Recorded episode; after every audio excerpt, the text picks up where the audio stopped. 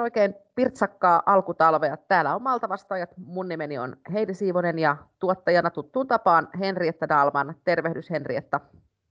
Moikka moi. Taas tehdään podcastia, mitä kuuluu? Joo, hyvä kuuluu, kiitos Heidi. Etänä ollaan edelleen. Mites sulle? No ei, kiitos, ihan mukavaa. Siis tämä on tämmöinen työntäyteinen edunvalvonnan kevät, mutta se on hyvä niin ja jotenkin tuntuu, että tällaisesta äh, suurimmasta koronashokista ja etätyöshokista on päästy niin kuin, on päästy niin kuin nyt kuluneen et, vuoden aikana. Kyllä, vuosi, siihen, vuosi siihen meni, mutta nyt on päästy niin kuin eteenpäin tässä, niin, niin tota, se, on, se on hyvä. Ja hei, tota, tänään ei ole täällä kaksin puhumassa siitä, että mitä meille kuuluu, vaikka toki sekin on tosi mielenkiintoista, mutta pitkästä, tosi pitkästä aikaa maitoasiaa. Siitä on monta vuotta, kun on viimeksi puhuttu vähän maitoedunvalvonnasta tai maitoasioista muutenkaan. Se oli silloin, kun äh, kauramaito tuottaa, se ei ole kauramaito, vaan kaurajuomatuotteita tuli silloin enemmän ja vähän puhuttiin, että siitä, että miten ne suhtautuu tähän meidän perinteiseen maitoon ja myöskin eläinten hyvinvoinnista ja sellaisesta. Ja aika lailla samat aiheet jatkuu. Vieraina tällä kertaa kollegani Marjukka Mattio, maitoasiamies MTKlta. Morjesta. Moi moi. Moikka, tervetuloa mukaan. Ja sitten kysyin oikein, että miten esitellään, niin Joensuun Särkivaarasta Asko Miettinen, maitotilallinen ja MTK-johtokunnan jäsen ja maitovaltuuskunnan puheenjohtaja. Tervetuloa mukaan Asko. Kiitoksia ja tervehdys tältä Joensuusta siis maitovaliokunnan puheenjohtajana. No niin, nämä on ne, mitkä minä aina, aina sekoitan, mutta, mutta tota, kuitenkin arvovaltaista seuraa. Ää, pieni semmoinen yleiskatsaus tähän alkuun. Mitä siellä maitosektorille kuuluu tällä hetkellä edunvalvontaan ja kaikkeen kaikkeen muuhun tekemiseen ihan tilatasolle. Haluatko vaikka Marjukka vähän aloittaa? Joo, kiitos Heidi. Kyllähän tässä on niin aikamoinen vuosi takana, jos ajattelee vielä tuota viime vuotta, että oli niin korona, korona tuli meille keväällä ja seurattiin tarkoin sitten, mitä markkinoilla tapahtuu ja, ja miten maitoketju toimii sieltä tilalta tuota, kuluttajille asti sitten samalla, samalla seurattiin, että Brexit, millaisia epävarmuuksia se tuo markkinoille ja, ja tota, toki sitten viime vuonna paljon ää, tuottajia puhutti kentällä Maljolan se RAM-sopimustuotanto. Ja ilman muuta sitten on tota, keskusteluilmapiiri tässä kanssa sitten viime viikkoina välillä vähän kiristynyt ja toi tuotannon hyväksyttävyys ylipäätään keskusteluttaa aika paljon. Kyllä, vuodet vaihtuu ja aiheet pysyy ja vähän, vähän lisääntyykin. Niin tota, miten Asko, miten siellä tilatasolla tai näin niin näyttäytyy, miltä tällä hetkellä näyttää maidon tuottaminen?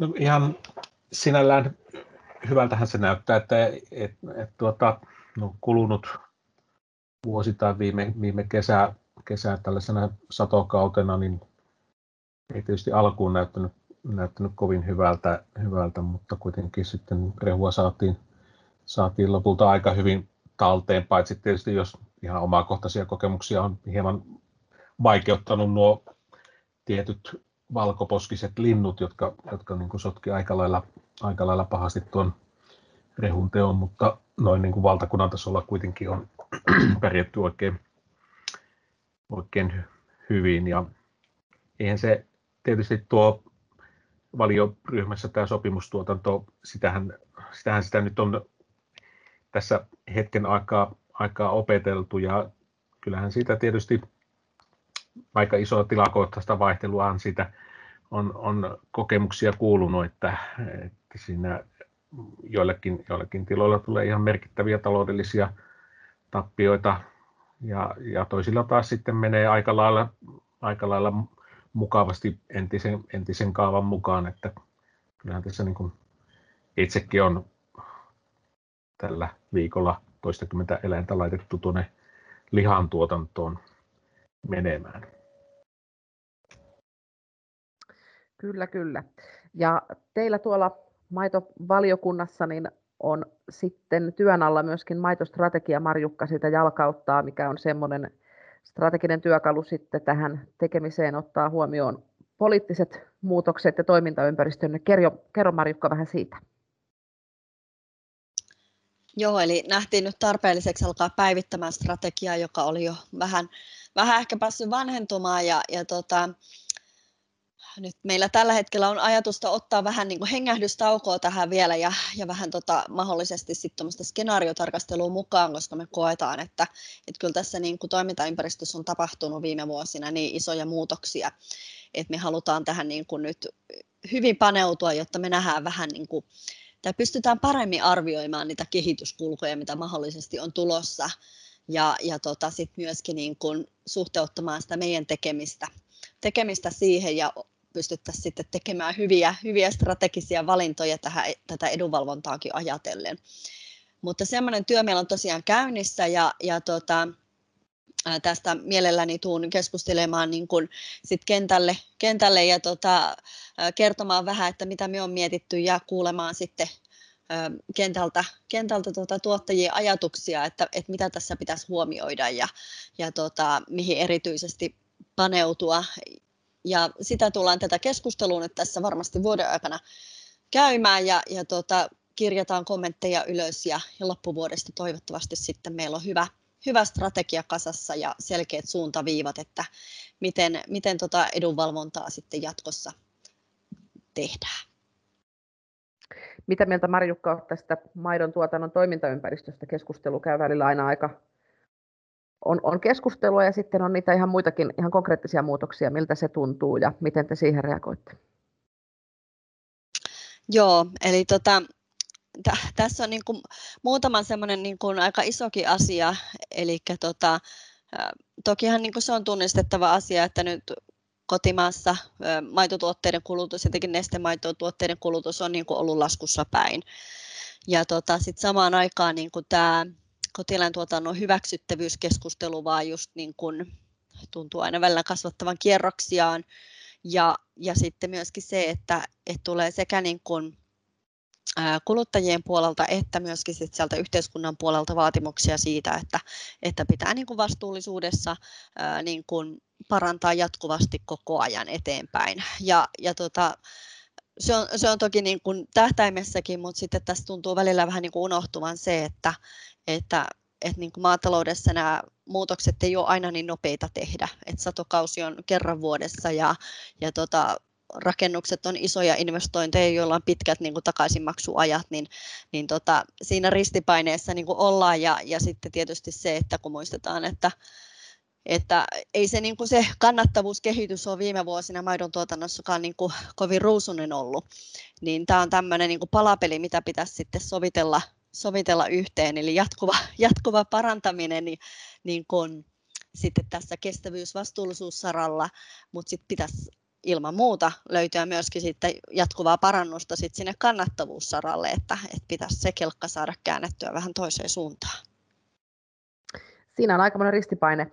Ja yksi semmoinen iso kysymys on vielä tämä EU-maatalouspolitiikka, joka nyt uudistuu. Eli nyt valmistellaan uutta CAP-kautta ja MTK-johtokunta siinä toki niin kuin tarkasti niin sanotusti hököllä, mitä Asko sieltä on tulossa. Niin, kyllähän se on niin kuin seuraavat seitsemän vuotta taas niin kuin pöydälle nostettu. Tai tietysti tässä nyt pari ensimmäistä vuotta siitä menee siirtymävaiheessa, kun tämä on, tämä on tietysti tuolla EU, EU-päässä ollut hieman hidasta tämä rahoituskehyksen valmistelu, mutta siihen nyt sitten on saatu, saatu ratkaisu ja, ja, ja sit, siinä mielessä tilanne on aika hyvä, että se käytettävissä oleva raha on, on jokseenkin samalla tasolla, mitä, mitä tähänkin asti on ollut, että se, se antaa niin kuin, sillä tavalla niin kuin turvaa tuolle tulevaisuudelle, että no, sit, sehän, tämän vuoden asia tietysti saa tuo kansallinen CAPS-strategia valmiiksi. Ja nythän se tässä kevään, kevään aikana sitä niin kuin työstetään kovastikin ja tä, tätä asiaa niin esimerkiksi maitovaliokunnassa niin käydään, käydään lähes joka kokouksessa ja pidetäänpä vielä yksi ylimääräinenkin, ylimääräinenkin kokous asian tiimoilta, että saadaan, saadaan sitten kaikkiin näkökulmiin kannat, kannat muodostettua, että maitovaliokuntahan on tällainen niin kuin, MTK ja maitovaltuuskunnan yhteistyöelin samalla, että meillä, meillä on siinä nuo osuuskuntien edustajat, edustajat ja sitten MTK valitsemat edustajat ja kerran kuukaudessa suunnilleen kokoonnutaan ja, ja, ja välillä sitten tarvittaessa vähän, vähän enemmänkin. Että, mutta tuosta CAP-strategiasta, niin sillähän se on niin kuin se kansallinen ohjelma, minkä kaikki jäsenvaltiot tekee ja siellä, siellä on niin kuin tuotava julki se, että millä tavalla niihin kapin tavoitteisiin päästään. Niitä nyt, oliko niitä yhdeksän kappaletta, kappaletta niitä tavoitteita, joissa, joihin on niin kuin osoitettava ne kansalliset keinot, että miten, miten niihin päästään. Ja, ja, ja se on siis käytännössä tällaisen koko, koko tämän, niin kuin tämä maatalouspolitiikan runko. Et, no maidon tuotannon näkökannalta tietysti on, on sinällään hyvä uutinen, että, että tuo tuotantoon sidotut tuet säilyy, säilyy niin kuin samalla tasolla, mitä, mitä on tähänkin asti ollut, koska niin kuin ne, on, ne on tietysti tärkeitä niin AP-alueen lehmäpalkkio ja se, se alueen pohjoinen, pohjoinen tuki, että niitä, niitä tukia voidaan niin kuin jatkossakin, jatkossakin maksaa. Ja tietysti tässä kokonaisuudessa on, on paljon, paljon muutakin, mikä, mikä vaikuttaa, että tämä ympäristönäkökulma on, on tietysti voimallisesti mukana, että, että tehty Green Deal-ohjelma EU:ssa, joka on niin kuin hyvin, hyvin niin kuin laaja, laaja kokonaisuus ja siihen, siihen sitten sisältyy tämä pellolta pöytään tai farm, farm to fork järjestelmä, siihen sisältyvät tavoitteet niin on, on tietysti sitten aika paljon – muokkaamassa tätä ohjelmaa sitten tällaisen ilmasto- ja ympäristötoimia painottavaa suuntaan. Kyllä, kyllä. Monen, monenlaista eikä helppoa laisinkaan, mutta tota, se on tietysti hyvä aina, että ollaan valmistelussa mukana, eikä vasta sitten kun on valmista. Kotimasta lainsäädäntöä siellä on myöskin, eli eläinten hyvinvointilaki on nyt sitten tulossa. Siinä on ollut vähän, kun hallitukset on vaihtuneet ja vaikka mitä, niin se on jonkun aikaa kestänyt, että se on nyt saatu tähän pisteeseen. Mikä siinä Marjukka on nyt niin kuin päivän tilanne tänä keväänä? Joo, eli se on ilmeisesti tulossa maaliskuussa lausunnoille ja sitten me ollaan siitä vähän viisaampia, että mikä se, mikä se luonnoksen sisältö lopulta tulee olemaan, mutta, mutta se mikä ymmärrys meillä on, niin, niin kyllähän se lähtee sieltä pohjalta, mikä se oli silloin ennen kuin kaatui maakuntauudistuksen myötä. Eli kovinkaan suuria muutoksia siihen nähden ei, ei pitäisi olla tulossa. Eli, eli tota, mutta vahvasti meillä MTKssa sitä valmistelua seurataan ja, ja tota, siihen tullaan sitten tarvittaessa myöskin vaikuttamaan. Kyllä. Minkälaista edunvalvontaa tai tilaisuuksia tai muuta sellaista on tulossa tämän tiimoilta? Varmaan tämä kevät nyt ainakin vielä etäillään, mutta jotakin silti. Joo, eli tota, maitovaltuuskuntahan meillä kokoontuu kaksi kertaa vuodessa. Ja nyt sitten tietysti tämän koronan myötä ollaan myöskin tota, menty tähän etämaailmaan maitovaltuuskunnan kokouksien myötä. Ja nyt viime syksynä otettiin jo käyttöön tämmöinen avoimempi webinaari sitten siihen kokouksen päätteeksi. Ja nyt päätettiin keväällä jatkaa sitten tätä kohta jo perinnettä. Ja tota, eli mainostan jo tässä, eli maaliskuun viimeisenä päivänä on maitovaltuuskunnan kokous, niin sitten sen perään meillä on tota avoimempi maidon tulevaisuuswebinaari, niin tervetuloa sinne kuulolle ja keskustelemaan. Voi vitsi, kuulostaa mielenkiintoiselta ja nämähän on toisaalta semmoisen hirveän kivan tasa-arvoisia, että näihin on helppo, tota, helppo tulla, tulla mukaan sitten pääsee niin kuin omalta päätelaitteelta ihan suit sait. Ää, maitohan on semmoinen, sitä juomessa, Suomessa juodaan paljon, se on semmoinen, kuuluu meidän ruokakulttuuriin, niin kuinka paljon Suomessa maitoa vuosittain tuotetaan? Joo, no se on semmoinen reilut 2000 miljoonaa litraa, eli, eli tota, melko paljon. Toki se on nyt, itse asiassa on kyllä, niin kuin jos ajatellaan sitä suuruusluokkaa, niin pidempäänkin pysynyt aika lailla, aika lailla sit kuitenkin samanlaisena. Et viime vuosi oli vähän semmoinen pieni poikkeusvuosi, että vähän tuotanto kasvoi, mutta muuten se on ollut semmoisena pienellä miinuksella on sitten ää, kuitenkin niin kuin viime vuosina menty. Minkälaisena, missä muodossa suomalaiset tykkää maitonsa juoda tai syödä? Joo, eli nyt voisi sanoa, että se mikä nyt ehkä trendaa, niin on ne maitopohjaiset välipalot, me tykätään mauste, maustetuista rahkoista ja vanukkaista ja niitä on vaikka millaisia vähennettyä sokeria eli lisät, tota, proteiinirikkaita tuotteita, semmoisia käteviä vali, välipaloja myös tähän etätyöläisen arkeen. Ja tota, mutta toki se on niin kuin, että niitä maitonesteitä eli maitoa ja piimää ehkä vähän vähemmän sitten juodaan nykyään, mutta tota, se maitotuotteiden repertuarihan on tosi laaja ja, ja tota, varmaan aika poikkeuksellinenkin tota, ma- maailman mittakaavassa. että kyllä sieltä hyllystä löytää jos jonkunlaista ja, ja jatkuvasti tulee uusia, uusia tota, tuotteita kokeiltavaksi, mikä on tosi, tosi kiva, ettei ainakaan tylsistymään kyllä tällä rintamalla pääse. Joo, kyllähän se, jos silloin kun joskus muinoin pääsi vielä reissaamaan Euroopassa katsoin, niin kyllähän se aikamoinen herkkupuoti piti olla, että siellä sellainen valikoima niitä maitotaloustuotteja tai jos tämmöistä välipalaa vanukasta rahkaa on, kuin mitä on Suomessa aika peruskaupassa ja pienissäkin kaupoissa. Näistä on myös ollut puhetta niin, että osa tuotteista erikoistuu, tietysti siellä on näitä tällaisia erilaisia, erilaisiin dietteihin sopivia, mutta sitten toki myöskin tämmöisiä eettisiä tai mielipidekysymyksiä, niin että osa tuotteista erikoistuu sen tilalla tehtävän työn mukaan jo, niin minkälaisia, tässä oli tämmöistä vapaa lehmänmaitoa oli ainakin ja muuta, että miten, miten tämä pyrkii tämä tuotanto vastaamaan siihen, mitä kuluttajat haluaa myös tältä puolelta tuotteista? Joo, eli kyllähän näitä tota, uusia tuotteita myös niin kuin tältä rintamalta on, on tota viime vuosina tullut.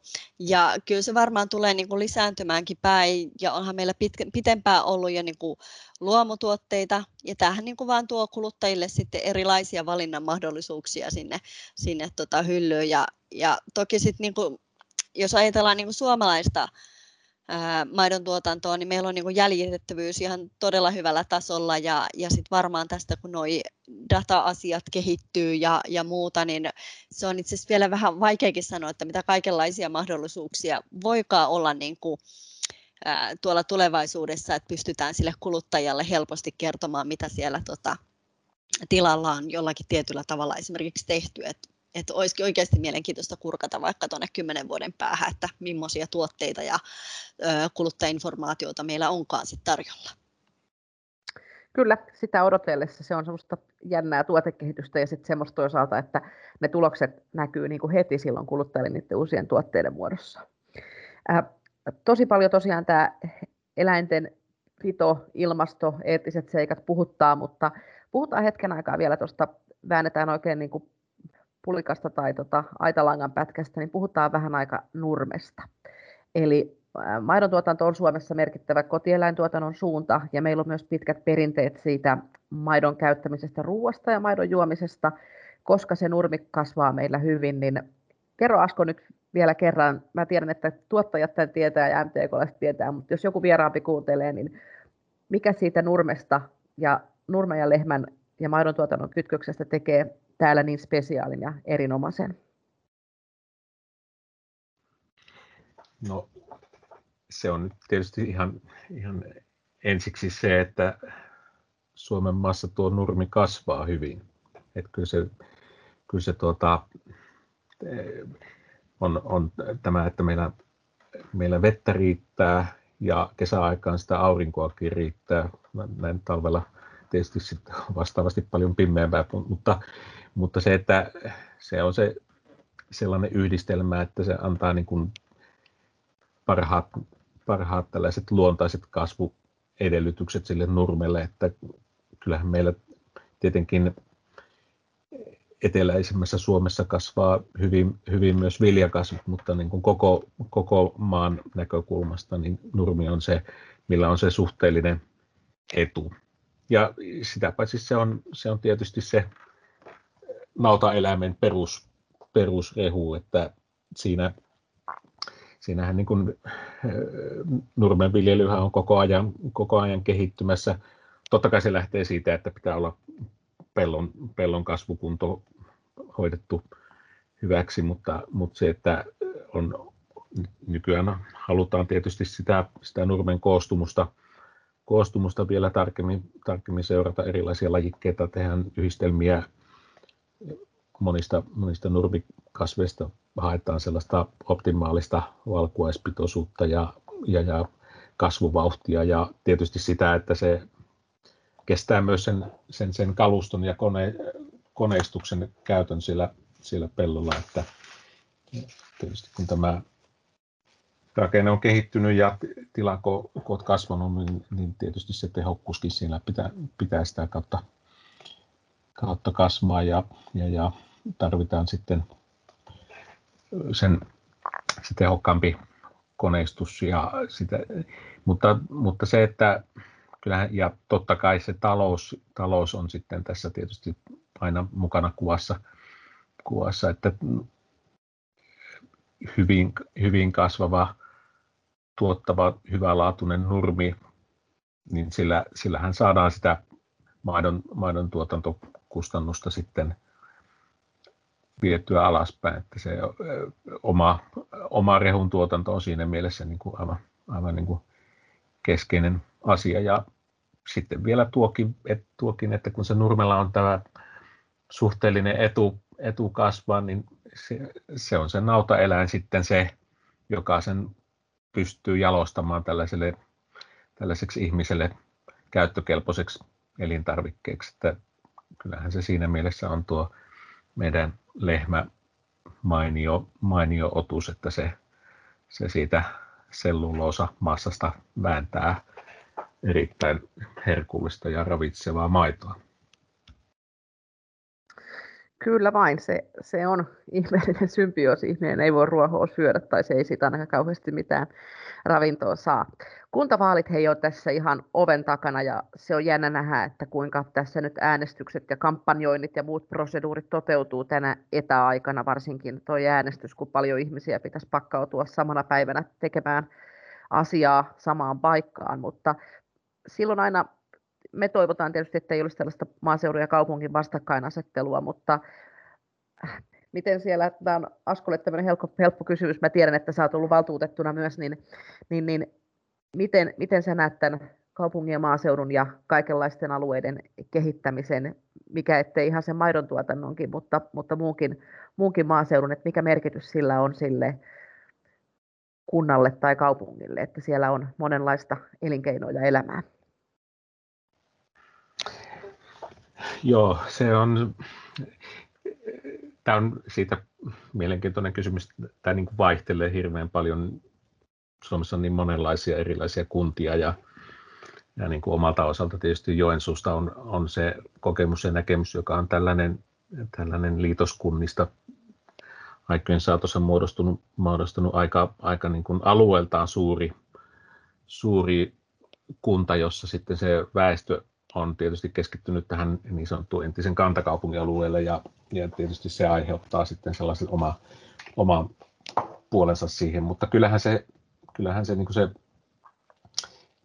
eh, maatalous käytännössä ja metsätalous muodostaa sitten sen, niin kuin sen perusrungon rungon sinne maaseudun eli elinvoimaisuudelle ja, ja silloin se aika paljon tietysti tähän infrapuoleen keskittyy, eli kyllä siellä eh, tarvitaan toi niin kuin hyväkuntoinen tieverkko tietysti. Se on niin kuin se lähtökohta, jotta niin kuin pystyy yrittämään ja eh, maaseudulla toimimaan, mutta nykyään tietysti alkaa, alkaa olla niin kuin vielä vähintäänkin yhtä, yhtä tärkeä on sitten nämä tieto, toimivat tietoliikenneyhteydet. ja siinä se, se on nyt niin kuin kyllä sellainen, sellainen teema, mikä on ollut niin kuin kovasti esillä. Siihen, siihen on niin kuin valtion, tasolla, valtion tasolla elvytysvaroja luvattu ja, ja kyllähän se, se, ne varat ja panostukset pitäisi nyt sitten saada kunnissa, kunnissa sitten täysmääräisesti käyttöön, koska kyllä niin kuin jo, jo maatila yksistään tarvitsee niin todella todella toimivat tietoliikenneyhteydet. Lypsyrobottikin on jo sellainen, sellainen yksikkö, että ei se, ei se ilman niin kuin kunnon dataliikennettä toimi, toimi puhumattakaan sitten kaikista tällaista peruspankkiyhteyksistä ja kirjanpidosta ja eläinrekistereistä ynnä, ynnä muuta, mitä kaikkea nyt sitten tilalla tarvitaankin hoitaa sitten nykyisin netti, nettiyhteyksien kautta. Mutta sitten se tietysti tämä kuntien elinkeino, elinkeino kehittämisen näkökannalta, niin siinä on sellainen tietty kahtiajako olemassa, että, että joka perustuu tavallaan näihin rahoituslähteisiin, että maatalous useimmiten ajatellaan, että se, se niin kuin, ja niin kuin onkin tietysti aika pitkälle erikseen rahoitettu, rahoitettu verrattuna sitten muuhun yritystoimintaan, niin se tuo sellaisen tietynlaisen rajan, rajan siihen, mikä on niin kuin jos, joskus kovin, kovin iso raja ylitettäväksi, että se saataisiin niin kuin, ikään kuin samaan, samaan yrittämisen kategoriaan, että siinä, siinä tuo varmaan hyvä, hyvä keino on niin kuin ihan tällaisella järjestötasolla sitten yhdistää voimia, että niin kuin tuottaja, tuottajayhdistykset, metsänhoitoyhdistykset ja yrittäjäyhdistykset sitten saatettaisiin niin kuin yhteen, yhteen sitten kuntatasolle ja sitä kautta tuota sitten, tuota sitten tuota painetta tänne päätöksenteon puolelle, että se alettaisiin niin kuin ymmärtää siinä elinkeinon kehittämisessä noin laajemmin. Kyllä, sellaista yhteisymmärrystä ja yhteistekemistä tarvii moni muukin paikka ja instanssi. Marjukka Mattio, maitoasiamies, kuinka työkevät jatkuu tästä eteenpäin? Joo, sehän jatkuu kyllä melko kiireisesti ja hyvä niin. Eli tässä tota, tehdään, kirjoitellaan lausuntoja ja valmistellaan esityksiä ja kokouksia ja, ja tota, yhteisiä tapahtumia. Eli kyllä tota, tehtävää ja, ja tota, yhteyksiä riittää, niin eiköhän tästä valoa kohti. Kyllä vain. Kysytään Askolta vielä sieltä Joensuun Särkivaarasta, ihanaan kuulonen paikka tai kylätaajama, niin miten maitotilan arki? Nyt on maaliskuu, ihan vielä ei pääse lehmät laitumelle, mutta kohta.